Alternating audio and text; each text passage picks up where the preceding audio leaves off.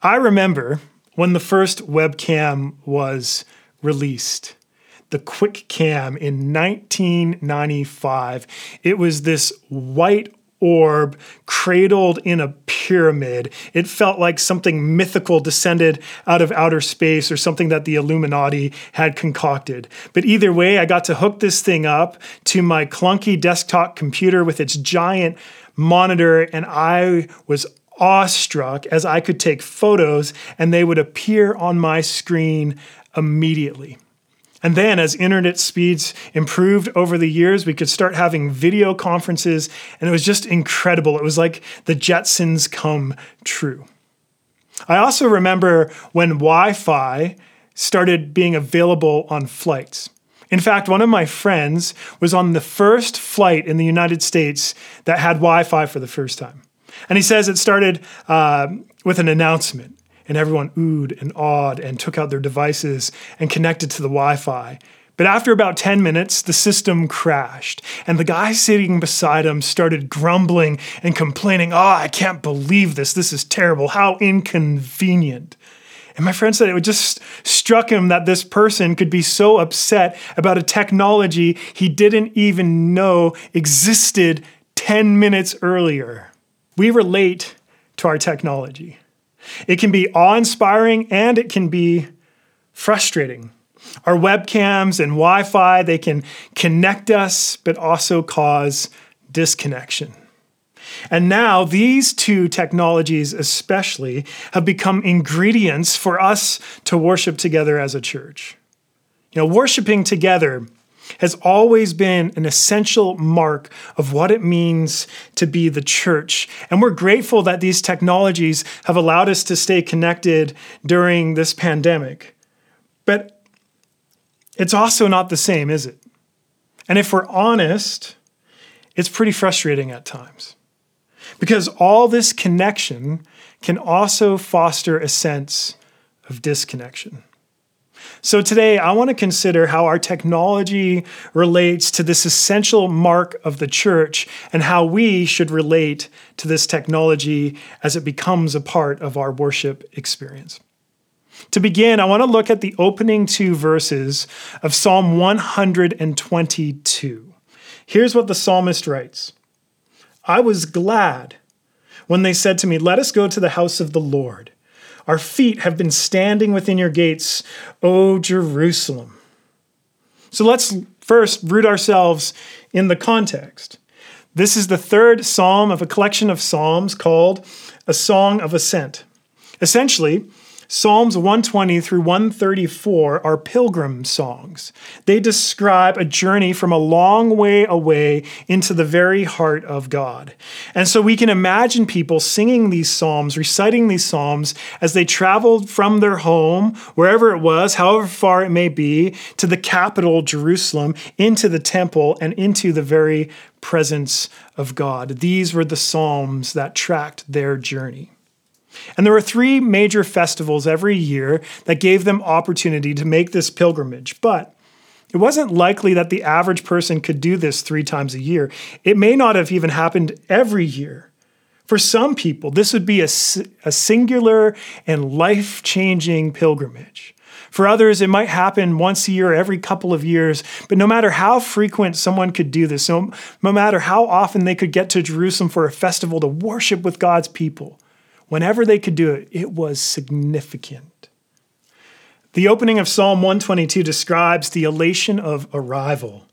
The pilgrims have arrived in Jerusalem and they're standing within her gates, and now they're preparing to go to the house of the Lord. They're preparing to go to the temple. And the psalmist says it made him glad, which might feel like a little bit of an understatement. It can also be translated, I rejoiced. So there's this deep, heartfelt, visible joy at the thought of going with other pilgrims into the temple to worship God. You see, this is not about some sightseeing excitement. You know, this isn't about traveling abroad to see some incredible wonders of the world. Yes, we might go see the pyramids in Egypt or South America and feel a sense of awe, but that's not what is driving this pilgrimage. These pilgrims might be feeling awe when they see the temple. It was magnificent, but there was something more going on. And here's what we need to understand in ancient Judaism, the temple where was the place where God most fully dwells. This was the physical place on earth where heaven intersected with earth. And the phrase, the house of the Lord, just doesn't do it justice. The psalmist literally says, We are going to Yahweh's house. He uses God's personal name, the name God revealed to Moses, the name we often translate as the Lord. We're going to Yahweh's house. Think about what it's like to enter the home of someone you love, maybe a friend or a parent or a grandparent. And think about what it's like to enter that home after you haven't been there for a while the sensations, the, the smell of a place, the sights, the decorations, the warmth. I can still vividly remember what it was like to visit my grandmother's apartment. She had this huge collection of spoons across her walls, and beside her favorite armchair was this strange, lifelike green stuffed dog that I just loved that my sister somehow got in the inheritance, but hey, I'm over it. And I remember the smell of cigarette smoke and an incredibly clean apartment. And I remember that my grandmother would always sneak a piece of candy into my hand while my mom wasn't watching. We know the joy of what it is to enter into the home of someone we love because they matter to us. But it's not just the familiarity of the home that causes us joy, it's the fact that we are with the person. Let's go to Yahweh's house. Let's go into the home of God. Of course, the psalmist is glad. Of course, the psalmist is filled with joy. He's about to be with God in God's very presence. See, the, pre- the temple was the place where every little detail mattered. Everything you saw, every sight, every smell was meant to move your attention beyond this world heavenward. The temple was the place where God dwells, the place where his presence was palpable, where he could be met. Now, as followers of Jesus, as people walking on the pilgrimage that Christ has paved for us, we can still relate to this psalm, but we need to acknowledge a significant change. We no longer embark on a pilgrimage to Jerusalem to visit a temple because that is not where God is found anymore.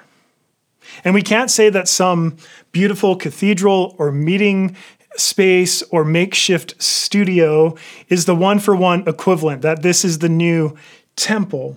Because scripture reveals that God's heart was never really for having a temple, that God's concern was not about setting up brick and mortar so that he could have a home on earth where he could kick back and relax and have some visitors. As Stephen says in his speech in Acts 7, verse 48 through 50, God does not dwell in houses made by hands. As the prophet says, Heaven is my throne and the earth is my footstool. What kind of house will you build for me, says the Lord? Or what is the place of my rest? Did not my hand make these things? Instead, God's desire has always been to be with his people, to be at home with his people. And this is why the apostle Paul writes in 1 Corinthians 3:16, "Do you not know that you are God's temple and that God's spirit dwells in you?" So because of what Jesus accomplished in his death and resurrection, we are now God's temple. We are the place where God is pleased to be found. We are the place that the Spirit resides. And so, if you think about what the temple meant to ancient Israel, this is a huge claim. You are the temple of God. The Spirit of God doesn't reside in brick and mortar in this impressive building, as important as it had been to Paul's Jewish identity. He's making a revolutionary claim. The church, God's people, you are now the temple. Christ's Spirit, because He's ascended and sent the promised Spirit, now dwells in you. This means no cathedral, no building, no meeting space, no church really matters in the big picture. The church, the people of God, wherever and however they gather, that's what matters to God.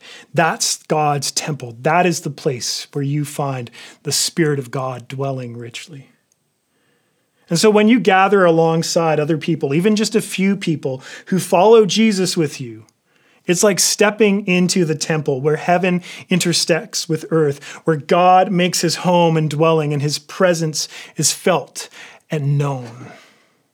When you look at the followers of Jesus that you know, do you behold this great mystery?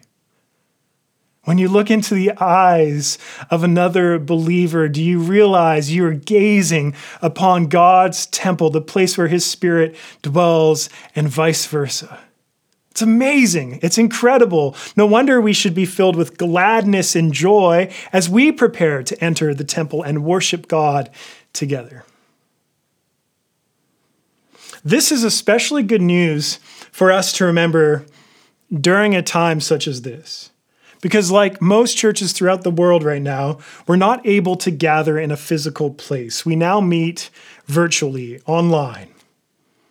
And if the church isn't a building, what is the problem then with replacing a physical space with a virtual space? Webcams and Wi Fi and whatnot.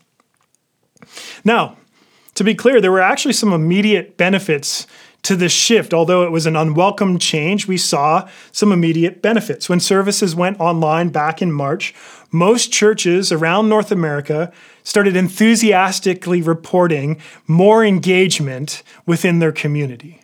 So they would look at the view counts and the analytics. And when you took the math and said for every viewer, that's actually probably 1.5 people, churches were concluded more people are actually engaging our service now that it's online than when we were having gatherings in person. And there were articles written, people saying, This is exciting. This is amazing. What a great opportunity to reach more people.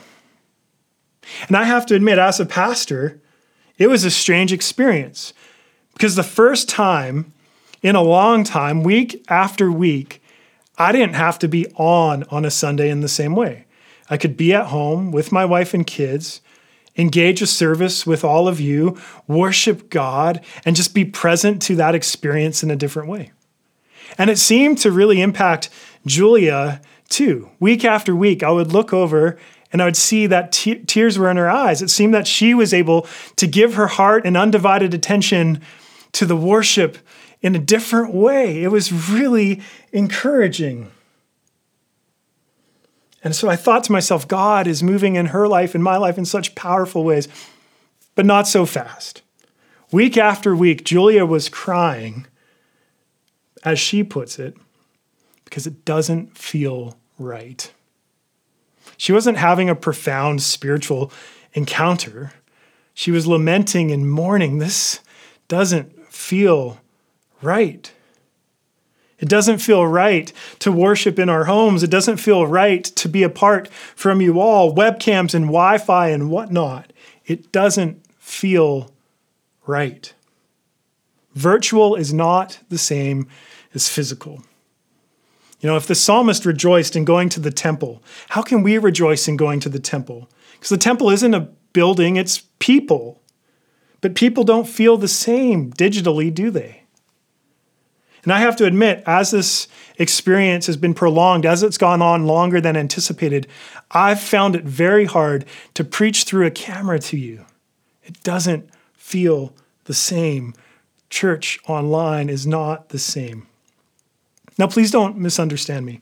I'm incredibly grateful for this technology. I'm grateful that we are able to remain connected, even if it's not the same, even if this technology comes with challenges. It's necessary, and we're doing what we can with it. And I'm proud of our team. But it's not the same because for all this connection, it also fosters a sense of disconnection too. the virtual connection emphasizes the physical disconnection. And the more we're online, the more we become aware that we are not truly present in the ways we once were. And I know Julia and I are not the only ones feeling this way because I've spoken with many of you. And recently, a study conducted by the Barna Group in the United States found that over the past few months, online engagement for churches is dropping drastically. And this has been true for us and other churches in Vancouver too. Now, some of this might be explainable by the usual summer dip. For us, as soon as May comes around, we watch attendance drop until September. And this happens every year. It's a part of the rhythm of, of living in Vancouver. People want to be outside when the weather's good, they're going on vacation. It makes sense. But this year, it's hard to know if that's what's going on or if there's something else going on. And when I've talked to many of you, it seems like there's more going on than just our usual summer pattern.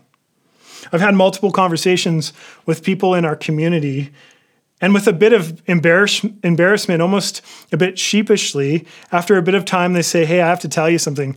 I haven't really been engaging consistently with the services on Sunday. And perhaps this is true for you your engagement is inconsistent or spotty at best, or maybe you've stopped altogether and now someone shared this sermon with you because I would like you to share this sermon with people that you know aren't present because I think the message is important. But I want you to hear me say this, especially if you've been disengaged from Sunday worship. We understand. It's okay. We don't want you to feel guilty or ashamed about that. Now, normally, if everything was as it was, I would start to feel concerned when we see people uh, uh, start fading away from engagement in Sunday worship. And I worry about that because it can be a symptom of many things. It, and you start wondering, well, what's going on? Why aren't they here? How are they doing in their faith? And, and what could be going on in their formation? Now, if that's why you're disengaging, we are concerned about that. And we do care about that. And we want to make sure you're getting the care you need. But we need you to reach out to us because we don't know as well in this new environment. But if that's not the case, if you're disengaging from online worship because the virtual experience for you is just fostering a deeper sense of disconnection and it's painful or you just don't like it, it's okay. We understand. We know this isn't ideal. There's limits to what technology can and can't do. And so you if you've disengaged in this past season, you need to know it is no indictment against your faith. You don't need to feel guilty or ashamed. We're figuring this out together, and there is ample grace to be found. But the difficult news, the difficult news is that we're not going to be returning to what things once were anytime soon. So I want to consider how can we reclaim the gladness and the joy that God's people can experience when we get to gather together during this time when we're meeting primarily through virtual means rather than physical places. First, first, we need to resist this gravitational pull toward individualism. If you've disengaged from the online service, one temptation that is definitely going to creep up is individualism. Let's look at the opening verses of Psalm 122 once more. Look at how this ancient psalmist approached community. I was glad when they said to me, Let us go to the house of the Lord. I, the individual, was glad when they, the godly friends, said to me, the individual, Let us, now he and they are us, a united community, go to the house of the Lord. And let's consider what Paul said to the church in Corinth again. Do you, plural, not know that you, plural, are God's temple and that the Spirit of God dwells in you, plural. Paul's using a divine y'all. So it's not that we all just have individual portions of the Spirit. Of course, the Spirit dwells in you individually. But Paul is saying there is something about the body of Christ, the temple of Christ, the people of God being together, in which that is how the Spirit dwells among us.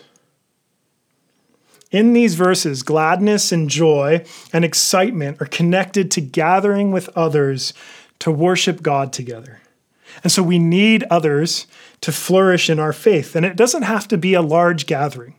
Jesus says in the Gospel of Matthew, where two or three are gathered in my name, there I am with them. And although Jesus is talking about how his spirit is present when a few people make difficult decisions about unrepentant sin for the health of the church, I think there is an implication to this verse. Two or three people are enough. This is true for difficult decisions, and it's true for communal worship too. So, Jesus plus me alone isn't the equation God has for us to flourish. Jesus plus me plus his body plus others. That's God's design for us to flourish, for us to become the people he dreams of us being. And so, yes, we can go to Christ on our own. Yes, we can experience the Spirit's power on our own, and we need that. We need our own personal disciplines of withdrawing to be with Christ, whether through scripture or through prayer or gratitude or thanksgiving or fasting or whatever other things you may need to foster that connection to Christ in your day to day life. And we need spiritual practices and disciplines of gathering with other followers so we can be nourished that way as well, and so that we can experience the Spirit in the unique way in which He dwells in all His people. One is not complete without the other. Personal devotion, community, they go hand in hand. And this is why Dietrich Bonhoeffer said this let the person who until now has had the privilege of living a common Christian life with other Christians praise God's grace from the bottom of their heart. And St. Augustine, we rejoice when we find companions in this pilgrimage. And so, for this reason, we want to resist the pull toward individualism and just charting out faith on our own. We want to resist the logic and the math of me plus Jesus is all I need, because that is not what Christ taught, and it's not what God has for us. And while it's understandable that some of us are disengaging from online services, I want to ask all of you to keep a close eye on this tug towards individualism.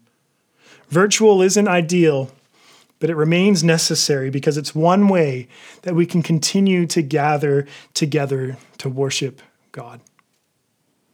Second, let's reject cynicism and cultivate thankfulness. I know it's easy to be cynical about the online worship experience. And if you're honest about church in general, you know, we're people full of ideals and expectations. We can say, you know, the online service, it was better in the sanctuary. No, I like it better in the studio. Oh, it should have more liturgy. No, I think it should have less liturgy. There should be more music. There should be chanting. There should be contemporary songs. No, there should be hymns. A sloppy wet kiss. No, an unforeseen kiss. That's a nerdy joke for people who know contemporary worship music. We're not expressive enough. No, it's too charismatic. The preaching should have more stories. No, the preaching should be more expository, and so on. And we can get cynical about what's being done when it doesn't align with our own ideals and expectations that are often very good ideals and expectations. And it's easy to pick apart a church and name its shortcomings.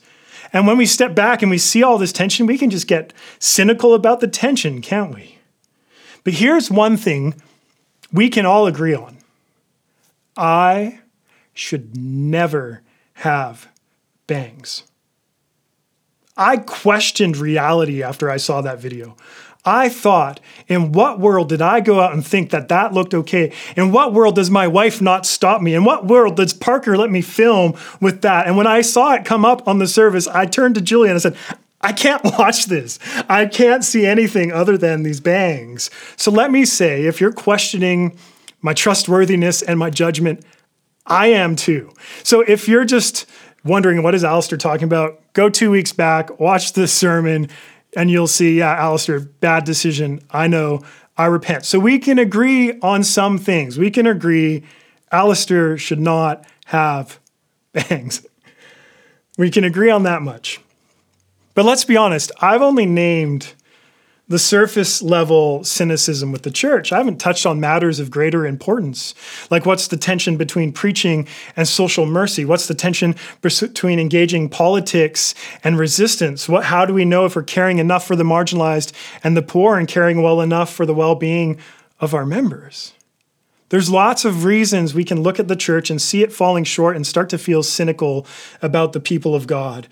But cynicism toward the church on matters small and great, it's never going to help us. Even if we can understand why cynicism can grow in our hearts toward the bride, I think we can all relate, you know, to St. Augustine who said the church is a whore, but she's also my mother. We get that tension, but cynicism isn't going to help us. And I want us to reject cynicism because it can either cause disconnection, because what we ultimately do is write off the church altogether and we withdraw and we do it on our own or we give up. Or cynicism draws us toward others who share our cynical perspective. But what we end up doing is fueling bitterness and resentment and discontent, and we actually malform one another. So, being cynical, it might be celebrated and commended by culture, but it is never encouraged by God. It is not a fruit of the Spirit. So, I want to invite all of us, and I'm preaching to myself at this point, to reject cynicism and cultivate thankfulness. To reject cynicism and cultivate thankfulness. Virtual services, they're not ideal. There's much to critique about them but they are what we have for this season. And once again, consider what Dietrich Bonhoeffer has to say.